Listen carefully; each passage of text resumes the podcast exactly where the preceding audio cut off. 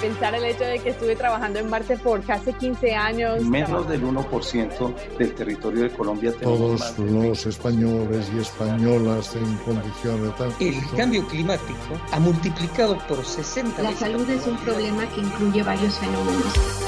Radio UNAM y las direcciones de divulgación de la ciencia y de las humanidades presentan La ciencia que somos. La ciencia que somos. Iberoamérica al aire. Noticias, conversación, entrevistas y más. Ciencia, tecnología y humanidades. La ciencia que somos. Iberoamérica al aire.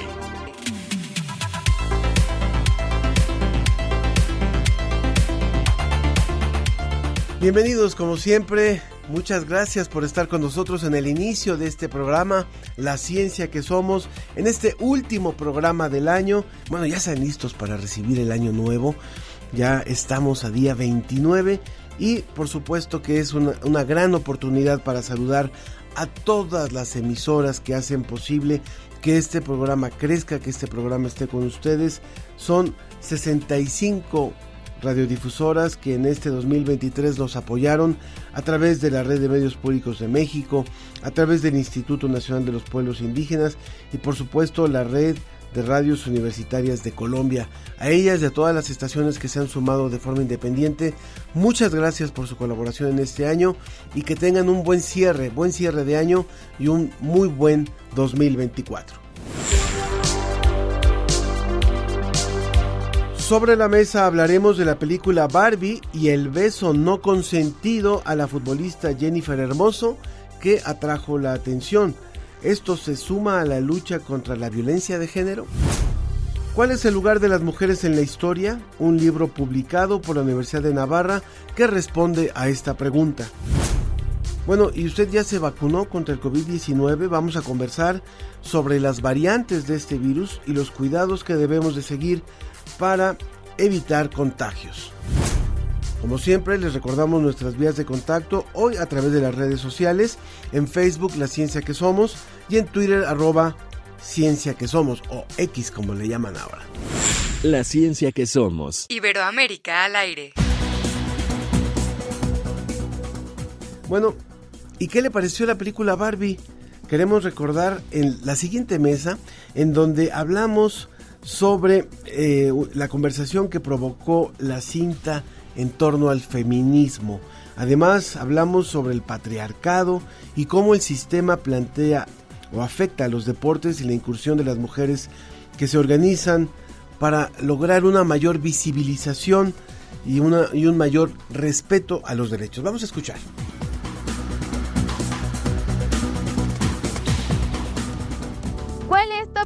Sobre Barbie la película. En lo personal disfruté mucho la película de Barbie porque siento que la vi en un momento de mi vida que estuvo un poco vulnerable, entonces también la experiencia de ir al cine y ver un poco reflejados conductas femeninas que podemos llegar a pasar algunas mujeres me hizo conectar mucho con la película, también de lo visual me parece muy muy bonita. Me parece una película muy linda, pero creo que creo que en un punto se queda muy superficial abordando el tema de feminismo porque pues como que nada más muestra las partes generales como de qué es lo que sufrimos las mujeres en un mundo patriarcal. Se abordó una parte muy por encima de lo que se les puede mostrar como a las siguientes generaciones.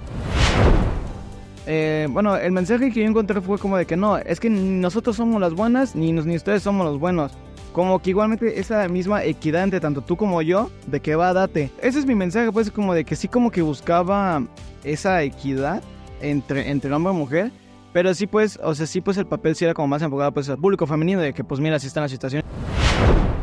¿Qué piensas sobre la forma en que aborda el feminismo? Sigue abordando desde un feminismo muy blanco, muy colonizado también, entonces creo que sobre todo habla como de lo que es ser una mujer y ciertas experiencias en ello, pero no aborda de manera profunda ningún tema de los que habla. Entonces eh, creo que se va como más a lo evidente y sobre todo a temas de feminismo que están de moda. Pensándolo en temas feministas, considero que en efecto se queda un poco corta, que bueno, al final de cuentas creo que tampoco es el medio como medio masivo para incluir eh, pláticas verdaderamente profundas que necesitan más de solo unos cuantos minutos para desarrollarse Siento que estuvo bien como producto de entretenimiento, sin embargo, para un planteamiento feminista creo que no es correcto catalogarlo de esa manera, pero considero que es entretenida y la puedes disfrutar. Barbie sí, sí es una crítica que puede ser la sociedad, pero sí es muy bonita. Igualmente, pues para el público al que va dirigido de 15 al veintitantos años, pues sí, sí te hace esa cruda moral y a veces te hace conciencia social. Para los niños, no diría que es una película adecuada, pero sí diría que es como una forma de hacer conciencia social. Me da muchísimo gusto, después de haber escuchado este sondeo, poder presentar a nuestras invitadas. Georgina Romero es filósofa, es licenciada en filosofía y tesista de la maestría en filosofía en el área de estudios de la cultura por parte de la Facultad de Filosofía y Letras de la UNAM. Ella pertenece a los seminarios Alteridad y Exclusiones, también Heteronomías de la Justicia del Instituto de Investigaciones Filológicas y también colabora en la Dirección de Educación de la Coordinación para la Igualdad de Género. Bienvenida, Georgina. Gracias. Muchas gracias. Un placer estar aquí. Si quieres acercarte un poquito. Y también está Sonia Frías, que ya había estado con nosotros en el programa vía, vía eh, digital.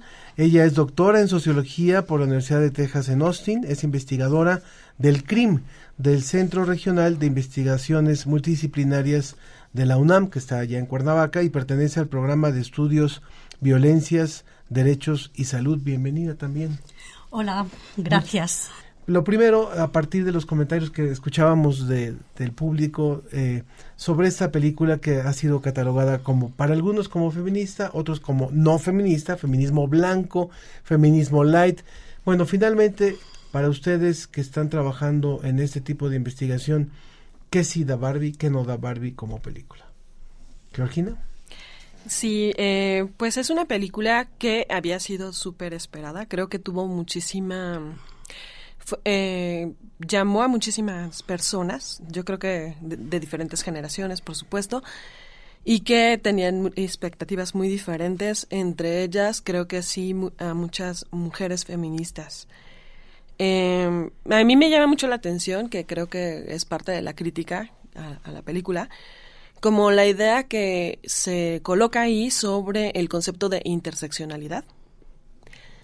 O sea, creo que justamente nos muestran como cuerpos iguales, ¿no? o sea, todas son Barbies finalmente, todas cumplen con un estereotipo eh, físico, o sea, de belleza, y, me, y, y algo que es como muy, me parece que por eso está siendo tan criticada como, como un feminismo muy ligero, tiene que ver con interpretar como de repente en este mundo, ¿no? Eh, un estado en el cual no hay una vulnerabilidad.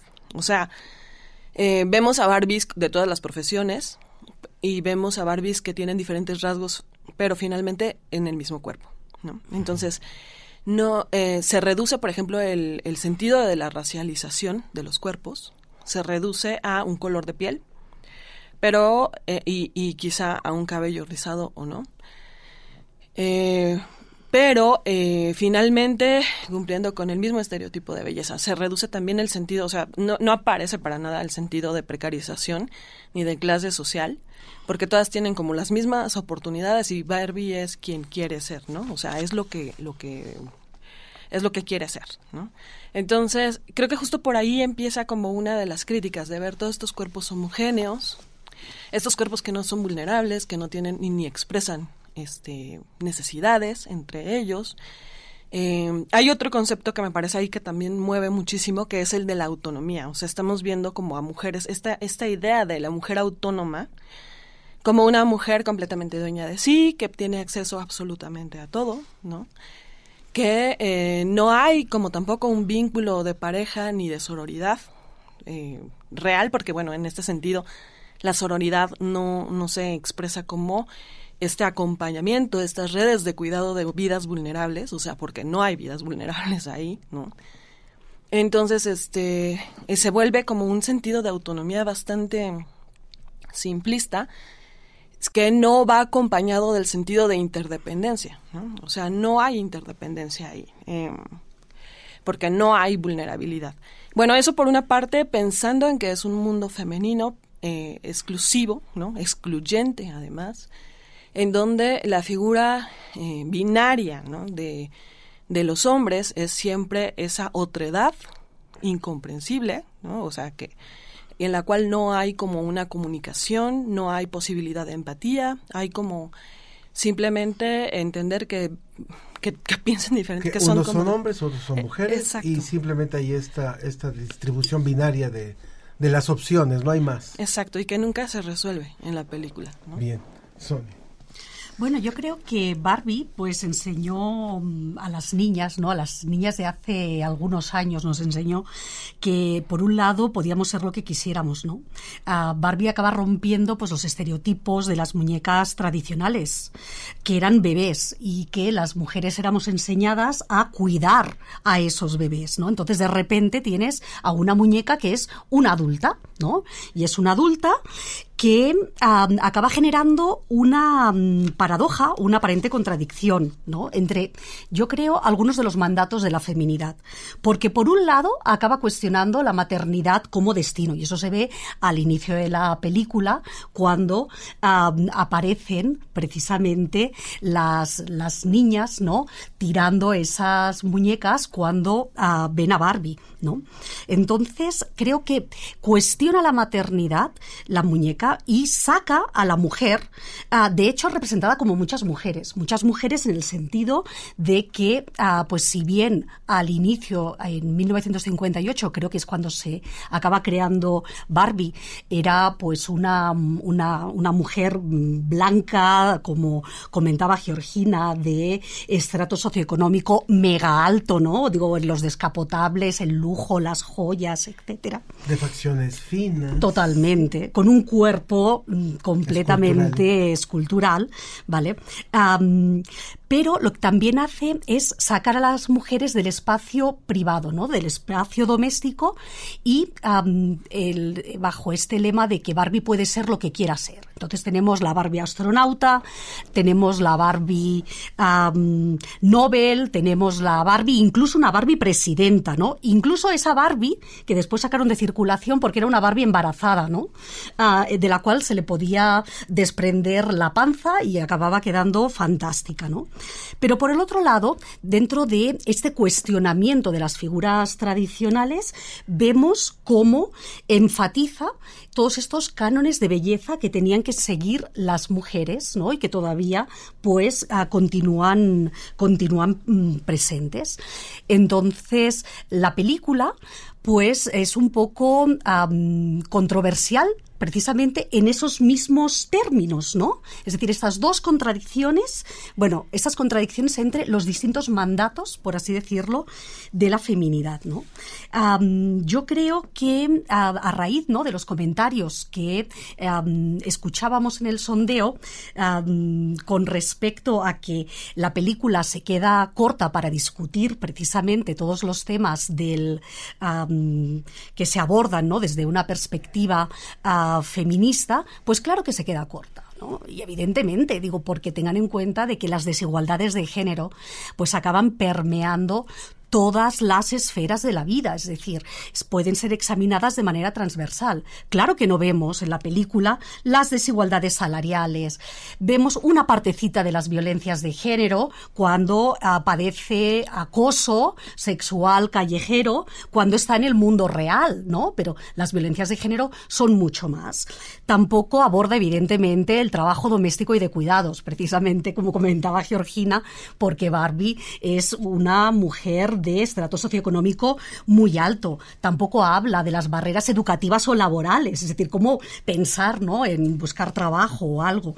Y a mí lo que me, parece interesante de la película, que trae sobre la, trae sobre la mesa el concepto de patriarcado, ¿no? que el concepto de patriarcado es, es, importante, aparece varias veces ¿no? en, en, la película, ah, para abordar precisamente estas desigualdades estructurales, ¿no? porque el patriarcado es un sistema de organización social.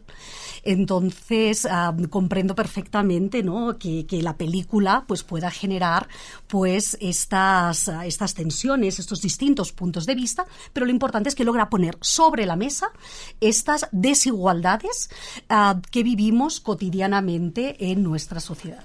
Posiblemente alguien del público que nos esté escuchando puede decir, bueno, ¿y qué tiene que ver Barbie con el beso de Rubiales?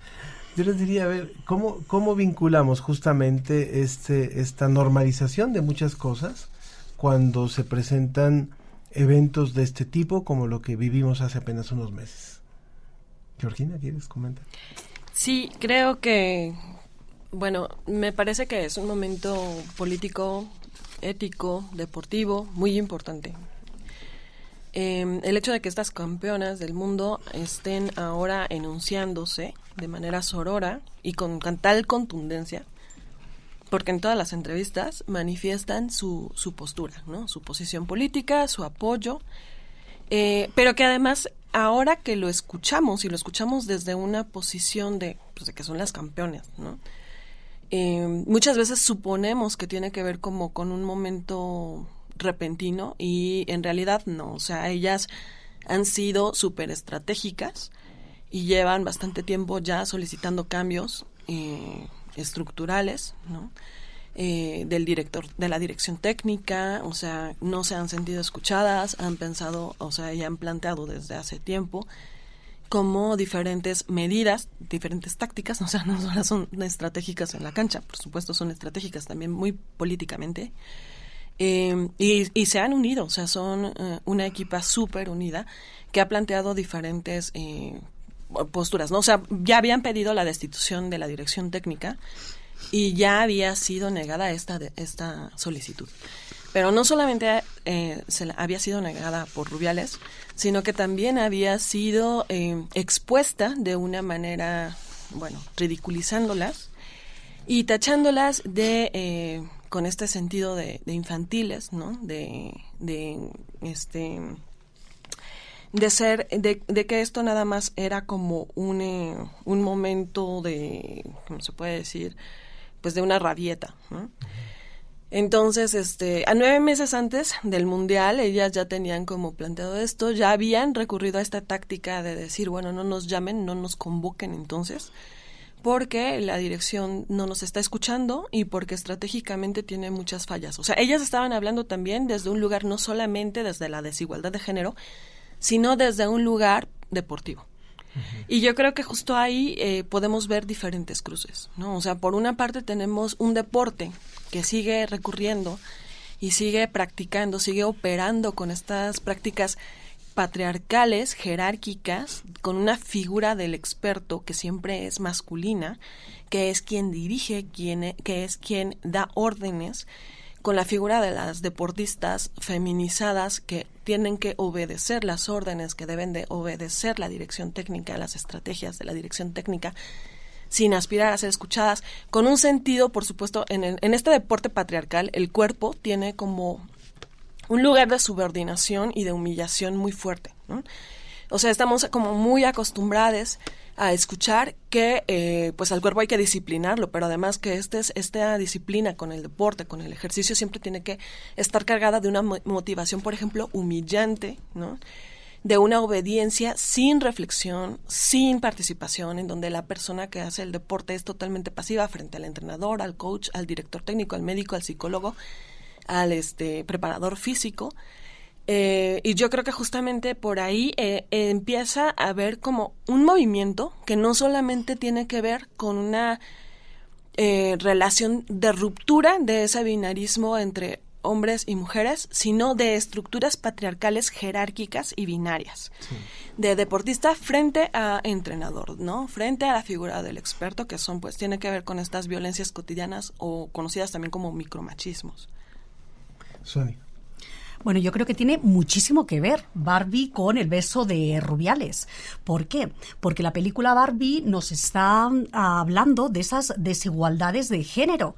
Y esas desigualdades de género permean todas las esferas de nuestra vida, tanto la vida pública como la vida privada. Entonces, lo que estamos viendo en el caso de Jenny Hermoso um, es que, es uno de tantos otros casos, ¿no? Es decir, eh, casos como este hemos tenido, solamente por mencionar algunos, el de um, el médico deportivo Larry Nassar, ¿no? Que fue condenado en Estados Unidos precisamente por abusar sexualmente a cientos de gimnastas. Es decir, que este no es el primer caso ¿vale? esto es parte también, el beso este es parte de un continuum, un continuum de esas desigualdades que podemos ver, por ejemplo, en los últimos Juegos Olímpicos cuando mujeres de determinadas selecciones se quejaban de los uniformes que tenían que vestir. ¿No? Es decir, me estoy acordando ahora de las de voleibol. ¿Por qué los uniformes masculinos tienen que ser distintos a los femeninos, ¿no? Bueno, pues una cuestión, como comentaba Georgina, vinculada con el mostrar el cuerpo, ¿no? Este, este doble, este doble mm, estándar. Entonces, tiene también mucho que ver porque ah, lo que sucedió entre Jenny Hermoso y el señor Rubiales, ah, bueno, le diría la señora Jenny Hermoso y el señor Rubiales, fue precisamente una, una situación de violencia de género una violencia de género ah, que se ejerce desde ese modelo hegemónico de la masculinidad hacia las mujeres principalmente, pero también hacia todas aquellas personas que no, hacia todas aquellas personas que no siguen los ah, cánones de la masculinidad hegemónica.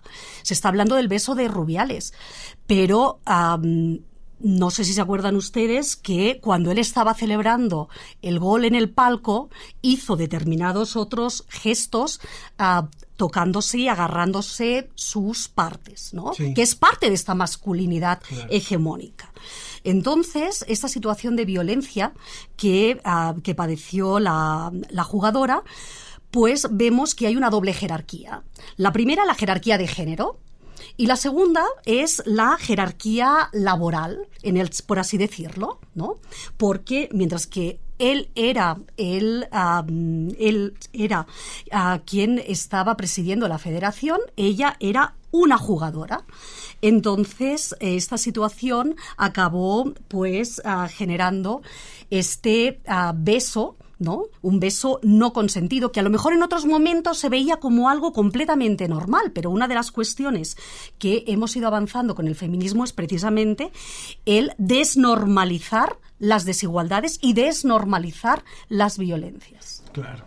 Dice Sergio Gasca con respecto al beso a la jugadora, no hay vuelta de hoja, fue un abuso, no deben permitirse ni tolerarse esas actitudes, bien por quien denuncia y alza la voz, más temprano que tarde las instituciones tendrán que procurar y garantizar el respeto.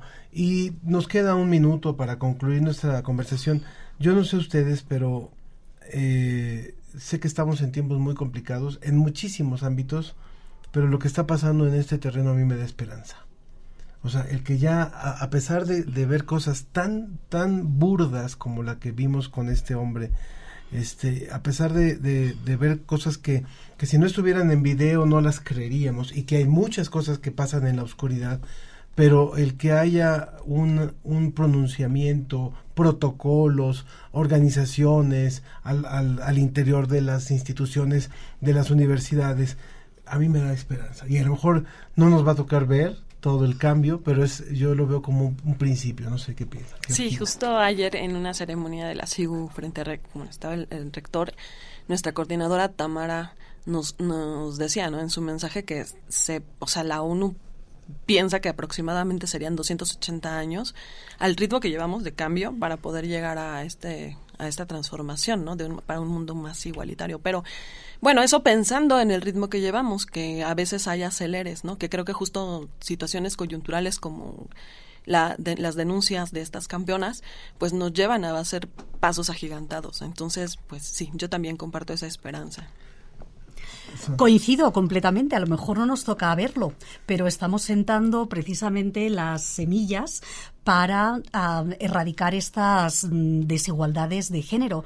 El patriarcado como sistema de organización social es de larga data y bueno, no vamos a eliminarlo de hoy para de hoy para mañana, pero sí estamos poniendo a la hora de nombrar, visibilizar y en contextos como este que precisamente pues nos han invitado para hablar de estas desigualdades de género es cómo podemos poner nuestro granito de arena para la erradicación. Sí, yo yo lo veo, por ejemplo, con, con mi hijo, está por cumplir 13 años, y, y, la forma en la que se ve ahora la diversidad eh, con sus compañeros, con compañeros con alternativas eh, y con decisiones sexuales distintas, es muy distinto de lo que pasó cuando nosotros éramos niños. Y va a seguir cambiando. Esto, esto va en un acelere tan fuerte que yo creo que sí, no nos va a tocar verlo, pero pero a ellos les va a tocar otro pedacito y así eh, así y al pequeño también otro pedacito van a ver van a ver van a venir siguen viniendo cambios y creo que no no no hay forma de detenerlo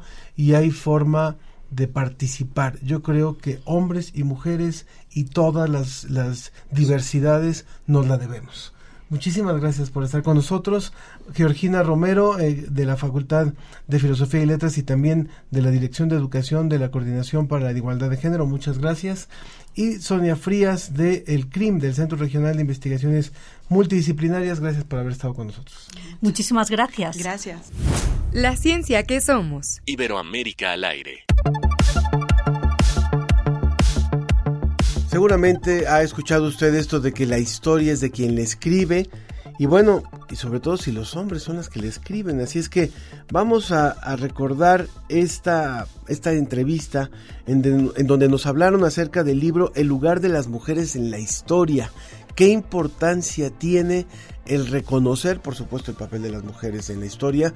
El que las mujeres hagan también la historia, formen parte de la recuperación de la historia. Vamos a ver.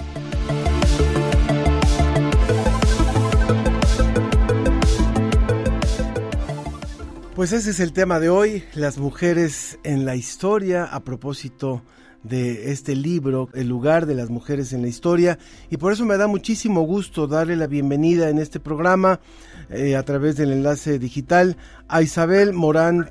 Ella es catedrática emérita de la Universidad de Valencia. sus estudios se han centrado en la historia de las mujeres y de las relaciones entre los sexos, ha escrito numerosos trabajos sobre la construcción de la historia de las mujeres en Europa y América Latina y fue fundadora de la colección Feminismos y en, 1990 y directora de esta hace el 2014. Bienvenida Isabel, gracias por enlazarse con nosotros. Buenas tardes, yo estoy mucho gusto de saludarles y de saludar a mi colega y amiga eh, la profesora Rosselló, que ha trabajado conmigo coordinando la parte americana del libro, porque el libro del que vamos a hablar hoy, igual que otras obras que yo he dirigido, siempre es una historia a uno y a otro lado del Atlántico. Muchas gracias Isabel. Y bueno, aprovechamos también para presentar, por supuesto, a Estela Rosselló. Ella es licenciada en Historia por la Facultad de Filosofía y Letras de la UNAM y maestra y doctora en Historia por el Colegio de México. Actualmente es investigadora en el área de Historia Colonial con especialidad en Historia de las Mujeres en el Instituto de Investigaciones Históricas de la UNAM, al que ingresó en el año 2009, y sus líneas de investigación en Historia Cultural son Historia de las Mujeres, del Cuerpo, de las Emociones y de la Otredad. Y bueno, nos gustaría un poquito empezar con Isabel acerca de, de este libro, de esta obra, porque Finalmente, ustedes hablan de un papel de las mujeres en la historia y yo quisiera retomar lo que mucho se dice, que es, bueno, la historia es de quien la escribe, la hacen los que la escriben. Y, y, eso aplica muchas veces a, las versiones y a las visiones, por ejemplo, de vencedores y de vencidos, o de cómo se maneja muchas veces eh, los, los eventos históricos a partir de quienes escriben la historia. Y si la historia la han escrito predominantemente los hombres, entonces también eso ha marcado el, el perfil o el lugar o el no lugar de las mujeres en la historia. ¿Es así como ustedes lo plantean? Efectivamente, yo siempre suelo poner un ejemplo que me impactó muchísimo eh, de la escritora Virginia Woolf, en un libro muy interesante que yo recomiendo a las mujeres y a los hombres también, que se llama Una habitación propia. Y ella cuenta en ese libro que, eh, bueno, ella el libro lo escribe porque piensa que las mujeres para tener un espacio social necesitan tener una autonomía económica y también una capacidad de tener una habitación propia donde poder estudiar, leer, escribir, etcétera. Bueno, pues en ese libro ella cuenta cómo cuando estaba trabajando para hacer el libro, estaba mirando, quería efectivamente eh, hablar sobre las mujeres, sobre las vidas de las mujeres, sobre las dificultades que las mujeres habían tenido para desarrollarse eh, en sociedad. Y entonces decía que mirando los grandes tomos de la historia de Inglaterra, las mujeres no aparecían, que no sabemos nada de ellas, no sabemos a qué edad se casaban, cuántos hijos tenían, cuáles eran sus trabajos, etcétera. Y decía una cosa muy interesante, decía, me parece que si las mujeres existían y no están en los libros de historia, esa historia es incompleta, es un poco una historia fantasmal, las veía, las podía imaginar, pero los libros no hablaban de ellas. Y entonces, con mucha ironía, decía, tenemos que escribir un suplemento o habrá que pedir a los catedráticos que hacen la historia que escriban un suplemento donde las mujeres pueden estar decorosamente representadas. Esa era una ironía, decorosamente representadas. Bien, pues esa historia efectivamente se ha tardado mucho a hacer porque nosotras, las mujeres, no estábamos en los lugares donde se escribe la historia. Pero cuando ya hemos estado, a partir de los años 70, con la emergencia del feminismo, esa historia que pedía en los años 30 Virginia Woolf es ya una realidad, como puede verse en este libro que les presentamos hoy y en el libro anterior que también coordinamos entre España y América Latina, que es Historia de las Mujeres en España y América Latina en cuatro volúmenes que publicamos en 2004 y en 2005. Aquel fue un primer intento muy amplio de mostrar que había ya una historia de las mujeres real que podía era demostrativa del lugar que las mujeres ocupan en la, historia y el que hemos publicado ahora tiene otros objetivos que iremos comentando a lo largo de nuestra entrevista. Por supuesto. Estela, también eh, aprovechamos ya que tenemos a Estela Rosselló. Finalmente, eh, el planeamiento que hace de principio este libro, que a mí me pareció verdaderamente interesante, es damos por hecho muchas cosas. Y cuando se habla, por ejemplo, del hombre primitivo, se habla de que el, varón era el cazador, la mujer era la recolectora principalmente o dedicada a la cuestión de, eh, de la familia. ¿Y quién nos dice que no había mujeres cazadoras? ¿Quién nos dice que no había mujeres que participaban en el proceso de la caza? Y, y según lo que se ha encontrado en distintas investigaciones, aparecen datos importantes que contradicen o que cuestionan esta versión que la hemos tenido por siglos. Si estamos hablando de eso de hace miles de años, imagínense todo lo que hay que hacer en la adenda de la historia de como nos dice Isabel eh, Estela. Pues sí, así es, Ángel.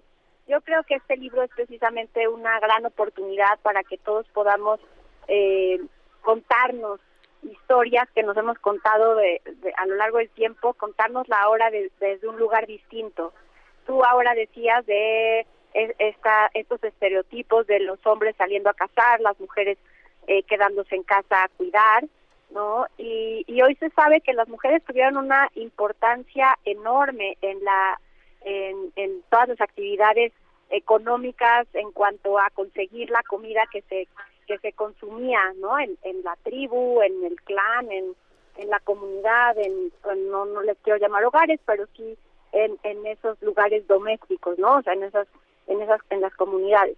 Y, y sí, o sea, creo que esta, esta historia que hemos logrado eh, hacer gracias al esfuerzo enorme y a la voluntad de Isabel, que siempre ha estado allí animándonos a todas las historiadoras, historiadores a contar la historia desde otro lugar, pues nos da la oportunidad de, ver esas otras cosas y, plantearnos o replantearnos las preguntas más desde la importancia que han, hemos tenido las mujeres a lo largo del tiempo en muchas actividades.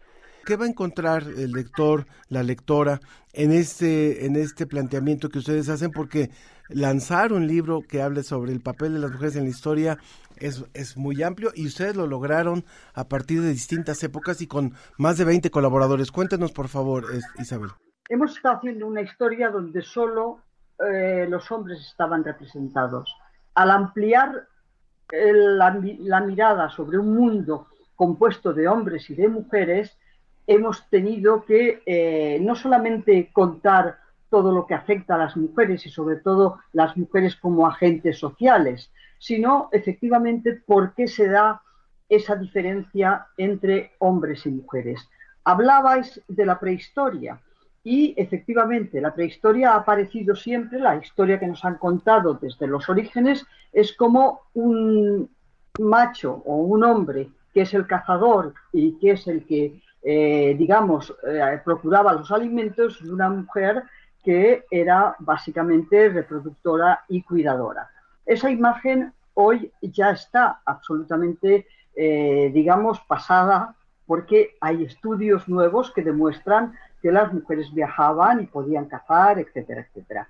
Hay una pregunta muy interesante que nos hemos hecho las historiadoras, que es ¿cómo fue posible que en un momento determinado de la historia, no sabemos cuándo, eh, el sexo que hacía la guerra dominó al sexo que daba la vida. Esa es una tremenda contradicción. Y lo que hemos querido hacer en este libro son básicamente dos cosas. Primero, desde luego, tomar una cronología amplia, desde la antigüedad a nuestros días, y preguntar cómo fue posible que un sexo dominara al otro y cómo esa dominación impidió que las mujeres tuvieran los mismos derechos el mismo acceso al, espacio público y que eh, se pensara que ellas eran las únicas responsables de la moral y las costumbres y la vida doméstica, como si los hombres no tuvieran familia o no tuvieran una vida doméstica. Ese fue, de alguna manera, eh, eh, uno de los planteamientos base. Y el otro planteamiento, yo creo que más importante aún, es efectivamente pensar en la línea de Virginia Woolf que si las mujeres existieron, había que ver cuál había sido su existencia, cómo habían existido, cuál había sido el lugar suyo en la historia. Y cómo ese lugar en la historia, muchas veces definido de antemano por los hombres que detentaban el poder, los filósofos, los moralistas, los políticos, decidían aquello que era masculino y aquello que era femenino, y lo que correspondía hacer a las mujeres y lo que correspondía hacer a los hombres. Bien, pues hemos tratado de ver cómo a lo largo de la historia las mujeres han cumplido papeles que muchas veces han sido papeles impuestos, pero ellas también han sabido desbordar los límites impuestos por las normas y desde luego construir eh, una vida unas vidas mucho más amplias, mucho más interesantes. Como hemos dicho siempre al empezar a trabajar en historia de, la, de las mujeres, no queríamos hacer una, una historia victimista. Queríamos hacer una historia que rindiera justicia a las mujeres del pasado porque la representara y una historia que de alguna manera fuera gratificante para las mujeres del presente. Porque las mujeres del presente sabemos que hemos avanzado muchísimo en nuestro papel social. Me gustaría caer un poco, y para ir cerrando, eh, eh, Estela, que nos contaras un poco sobre tu participación también en lo que tiene que ver ya de las, de las mujeres en, la parte de América, de América. Sí, muchas gracias Ángel, y muchas gracias Isabel. Eh, creo que una gran virtud del libro es la presencia de, las de muchas regiones del mundo. Me parece que están prácticamente todas representadas, con excepción Isabel, y ahí creo que tenemos oportunidad de hacer una segunda edición, creo que nos faltó Oceanía, pero fuera de que dejamos, la verdad es cierto, dejamos fuera las mujeres de Oceanía, eh, creo que están representadas las mujeres de muchas regiones del mundo y allí yo tuve la fortuna, eh, gracias a la, a la invitación y generosidad de Isabel, de coordinar la parte de América Latina y poder hablar precisamente de la importancia que tuvieron las, las mujeres, no solamente en México, hablamos obviamente del México prehispánico, ¿no? Pero también están representadas otras mujeres de Chile, por ejemplo, de Argentina, eh, de Perú también, que intentamos incluir para enriquecer la mirada y proporcionar pues esta diversidad, ¿no? De experiencias femeninas a lo largo del tiempo y, en, en, todo el globo, ¿no? En, en, en toda en todo el planeta. Creo que esa es una de las grandes virtudes de esta historia, que realmente es una historia universal, no en el sentido occidental de la historia, sino realmente una historia que busca eso, eh, poner en la mesa la enorme diversidad de experiencias femeninas, no solamente, como decía Isabel, er, eh, por supuesto, nunca desde el victimismo, sino más bien desde esa capacidad que han tenido las mujeres o que hemos tenido las mujeres para actuar, para decidir, para tomar iniciativas, para decidir muchas veces el rumbo de la historia, ¿no? A pesar de que a lo largo del tiempo pues no no se había visibilizado eso. Y creo que este libro lo logra de manera muy importante con muchos matices porque también incluye relaciones de negociación, estrategias de supervivencia, ¿no? Que implican sin duda eh, esa inteligencia femenina para poder sobrevivir en un mundo ciertamente, eh, pues sí, eh, dominado, digamos, por la visión patriarcal en, en muchos ámbitos de, de, la vida humana, ¿no? Y sin embargo, las mujeres siempre han logrado ser resilientes y siempre han sido capaces de, eh, de poner, ponerse en, en, en la escena para decidir y para tomar decisiones muy importantes sin duda. Muchas gracias Estela, muchas gracias Isabel, Isabel Morant de la Universidad de Valencia, Estela Roselló del Instituto de Investigaciones Históricas del UNAM. Es una verdadera enciclopedia, como lo dice Estela, y nada más para que sigan con esta probadita, ser mujer en la dictadura y contra la dictadura, el oficio de maestra, eh, la Segunda República y las mujeres como sujeto público. Es interesantísimo este libro. Felicidades por esta obra, felicidades a todos los que participaron. Y vamos a subir a nuestras redes eh, eh, la, referencia del libro, la ficha del libro para que puedan en un momento dado quienes estén interesados o interesadas buscarlos. Muchísimas gracias por esta colaboración hoy en La Ciencia que Somos. Y las mujeres científicas también lo tocaron, por cierto. La Ciencia que Somos. Iberoamérica al aire.